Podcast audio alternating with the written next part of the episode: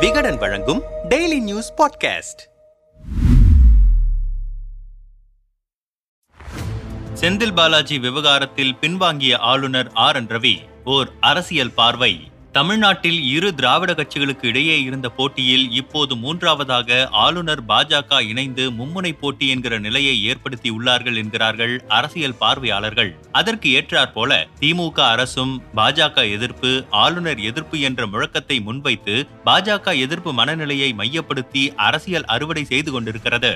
ஜெயலலிதா மறைவுக்கு பிறகு அதிமுகவில் உருவான அதிகார மைய மோதலால் ஏற்பட்ட பலவீனத்தை தன்வயப்படுத்துவதில் வெற்றி பெற்ற பாஜக வடகிழக்கு மாநிலத்தில் ஆளுநராக இருந்த ஆர். என். ரவியை தமிழ்நாட்டிற்கு மாற்றி தங்களது கொள்கைகளை பேச வைத்து வருகிறது என்கிறார்கள் திமுக கூட்டணி கட்சியினர். அதற்கு ஏற்றாற் போல ஆளுநராக பதவியேற்ற நாள் தொட்டு பல சர்ச்சை கருத்துக்களால் ஆளுநர் ஆர். என். ரவிக்கும் ஆளும் திமுக மற்றும் அதன் கூட்டணி கட்சிகளுக்கான மோதல் தொடர்கதையாகி வருகிறது. இதன் ஒரு பகுதியாக சமீபத்தில் அமலா அமலாக்கத்துறையால் கைது செய்யப்பட்டுள்ள அமைச்சர் செந்தில் பாலாஜியின் துறைகளை வேறு அமைச்சர்களுக்கு மாற்றிக் கொடுக்கும் விவகாரத்தில் ஆளுநர் ஆர் என் ரவி முதலில் முரண்டு பிடித்தாலும் பிறகு இலாக்கா மாற்றத்திற்கு ஒப்புதல் அளித்தார். இருந்தபோதிலும் இலாக்கா இல்லாத அமைச்சராக செந்தில் பாலாஜி நீடிப்பார் என்ற முதல்வரின் பரிந்துரையை ஆளுநர் ஏற்கவில்லை. ஆளுநர் எதிர்ப்பு தெரிவித்திருந்த நிலையில் இலாக்கா இல்லாத அமைச்சராக செந்தில் பாலாஜி நீடிப்பார் என அறிவித்து தமிழக அரசு அரசாணை பிறப்பித்தது. இத்தகைய சூழலில் நேற்று இரவு ஆளுநர் ஆர் என் ரவி அமைச்சர் செந்தில் பாலாஜி பாலாஜியை அமைச்சர் பதவியிலிருந்து நீக்குவதாக உத்தரவு பிறப்பித்து அறிக்கை வெளியிட்டிருந்தார். அதில் செந்தில் பாலாஜி வேலை வாங்கி தருவதாக கூறி பண மோசடி செய்தல் சட்டவிரோத பணப்பரிமாற்றம் உள்ளிட்ட கடுமையான கிரிமினல் வழக்குகளை எதிர்கொண்டுள்ளார். அமைச்சர் பதவியை துஷ்பிரயோகம் செய்து விசாரணையில் செல்வாக்கு செலுத்தி சட்டம் மற்றும் நீதி வழங்கப்படுவதை தடுக்கலாம். தற்போது அமலாக்கத்துறை விசாரித்து வரும் குற்ற வழக்கில் நீதிமன்ற காவலில் உள்ளார். அவர் மீது ஊழல் தடுப்பு சட்டம் மற்றும் இந்திய தண்டனை சட்டத்தின் கீழ் மேலும் சில குற்ற வழக்குகள் மாநில காவல்துறையால் விசாரிக்கப்பட்டு வருகின்றன. அமைச்சரவையில் செந்தில் பாலாஜி நீடிப்பது நியாயமான விசாரணை உள்ளிட்ட சட்ட நடைமுறைகளை எதிர்மறையாக பாதிக்கும். இது இறுதியில் மாநிலத்தில் அரசியலமைப்பு இயந்திரத்தை சீர்குலைக்க வழிவகுக்கும் என்ற நியாயமான அச்சங்கள் உள்ளன. எனவே செந்தில் பாலாஜியை அமைச்சர் பதவியில் இருந்து நீக்கி ஆளுநர் உத்தரவிட்டுள்ளார் என்று தெரிவிக்கப்பட்டுள்ளது. ஆளுநரின் நடவடிக்கை தொடர்பாக முதலமைச்சர் மு ஸ்டாலின் செய்தியாளர்களிடம் பேசிய போது ஆளுநருக்கு அந்த அதிகாரம் கிடையாது.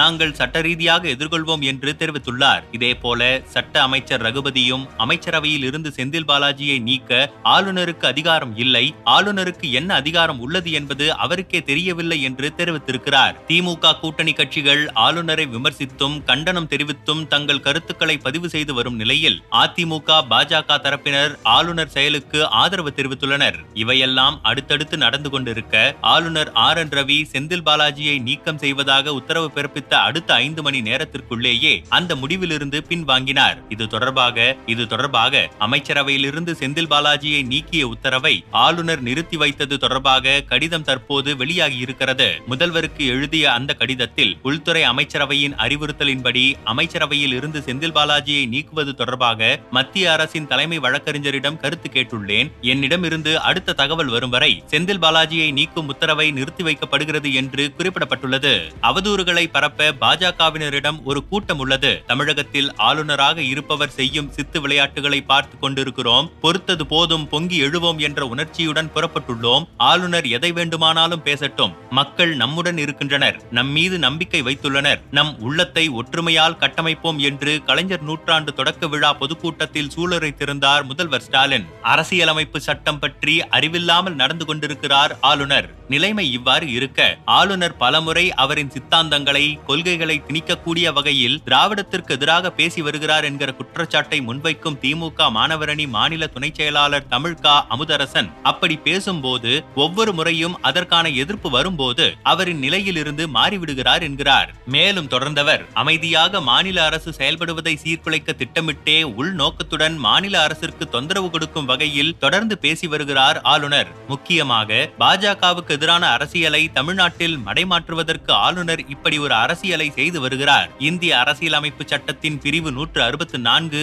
மாநில அமைச்சர்களின் நியமனம் குறித்து குறிப்பிடுகிறது. நூற்று அறுபத்தி நான்காவது பிரிவின் முதல் விதியில் முதலமைச்சரை ஆளுநர் நியமிப்பார். மற்ற அமைச்சர்களை முதலமைச்சரின் பரிந்துரையின் பேரில் ஆளுநர் நியமிப்பார். ஆளுநரின் விருப்பமுள்ளவரை அமைச்சர்கள் பதவியில் வைக்க முடியும். இதில் ஆளுநரின் விருப்பம் என்பது முதலமைச்சரின் விருப்பம்தான். ஒருவர் ஒருமுறை அமைச்சரான பிறகு ஐந்து ஆண்டுகளும் தான் அமைச்சராகத்தான் இருப்பேன் என சொல்ல முடியாது. முதல்வர் விரும்பும் வரையில்தான் இருக்க முடியும் என்பதை உணர்த்தத்தான் இந்த விதி இருக்கிறது. இங்கு பிளஷர் ஆஃப் கவர்னர் என்பதை முதல்வரின் விருப்பம் அல்லது முதல்வரின் அதிகாரம் என்றுதான் புரிந்து கொள்ள வேண்டும் என பல வழக்குகளில் விளக்கப்பட்டுள்ளது. எனவே ஆளுநர் ஆர். என். ரவியின் விருப்பம் போல் அமைச்சரவையை அமைக்க முடியாது. அரசியலமைப்பு சட்டம் பற்றி அறிவில்லாமல் தற்குறித்தனமாக நடந்து கொண்டிருக்கிறார் ஆளுநர் என்று காட்டமான விமர்சனத்தை முன்வைக்கிறார். அவர் ஒன்றும் விவரம் தெரியாத ஆளுநர் இல்லை. இது தொடர்பாக நம்மிடம் பேசிய பாஜகவின் மூத்த தலைவர் பொன் ராதாகிருஷ்ணன் ஆளுநர் என்பவர் இவர்கள் விருப்பப்படி ஆடுவதற்காக வைக்கப்பட்டவர் இல்லை.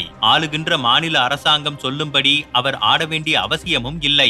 எந்த கட்சிக்கும் சார்பாக இருக்கக்கூடிய நிலையிலும் அவர் இல்லை. அவர் ஒரு பொதுவான மனிதராக ஒரு நீதிபதி போல் இருப்பவர். அந்த மாநிலத்தின் நன்மைக்காக அரசியலமைப்பு சட்டத்திற்கு உட்பட்டு என்னென்ன செய்ய வேண்டுமோ அதை செய்வதற்கு பொறுப்பில் இருக்கக்கூடிய மிக முக்கியமான பொறுப்பில் இருக்கிறார். அவர் அதற்கேற்றாற்போல் தான் யோசிக்க வேண்டும். அதை விடுத்து நீ ஏன் இப்படி யோசிக்கவில்லை? என்று கேட்பது சரியல்ல. அவர் சரியான முடிவெடுத்தால் அதை எதிர்ப்பேன் என்று சொல்வதும் மூட நம்பிக்கை. அவர் ஒன்றும் விவரம் தெரியாத ஆளுநர் இல்லை. முழு விவரம் தெரிந்தவர் என்கிறார். இலாக்கா இல்லாத அமைச்சர் என்பது நகைப்புக்குரியதாக இல்லையா? அதிமுக முன்னாள் அமைச்சர் ஜெயக்குமார் ஆளுநர் ஒரு நிர்வாகத்தின் தலைவர் மாநிலத்தின் முதல் குடிமகனாக இருந்து ஒரு நல்லதுக்காக அமைச்சரவையில் இருந்து நீக்க வேண்டும் என்று சொன்னால் நீக்குவதற்கு முதல்வருக்கு என்ன தயக்கம்? வழக்கு விசாரணை எல்லாம் முடிந்து தன்னை ஒரு நிரபராதியாக நிரூபித்து வந்த பின் அமைச்சர் பதவி கொடுங்கள் அதற்கு ஏன் மல்லு கட்டி நிற்க வேண்டும்? இலாக்கா இல்லாத அமைச்சர் என்பது நகைப்புக்குரியதாக இல்லையா? எங்கு உண்மையை உளறி அப்ரூவராகி விடுவாரோ என்று உதயநிதி இரவு முழுவதும் காவல் காக்கிறார். முதல்வர் அமைதியில்லா மன்னன் போல் அமைதியின்றி இருக்கிறார். ஒருவேளை அமைச்சர் பதவி இருந்தால் அதிகாரிகள் அச்சப்படுவார்கள் என்கிற காரணத்தால் ஒரு கேடயமாக வைக்க பார்க்கிறார்களோ என்கிற ஐயம் எழுகிறது என்கிறார். இந்தியாவில் பாஜக ஆட்சியில் அல்லாத மாநில முதல்வர்களை ஒருங்கிணைக்கிற வகையில் தேசிய அரசியல் முக்கியத்துவம் பெற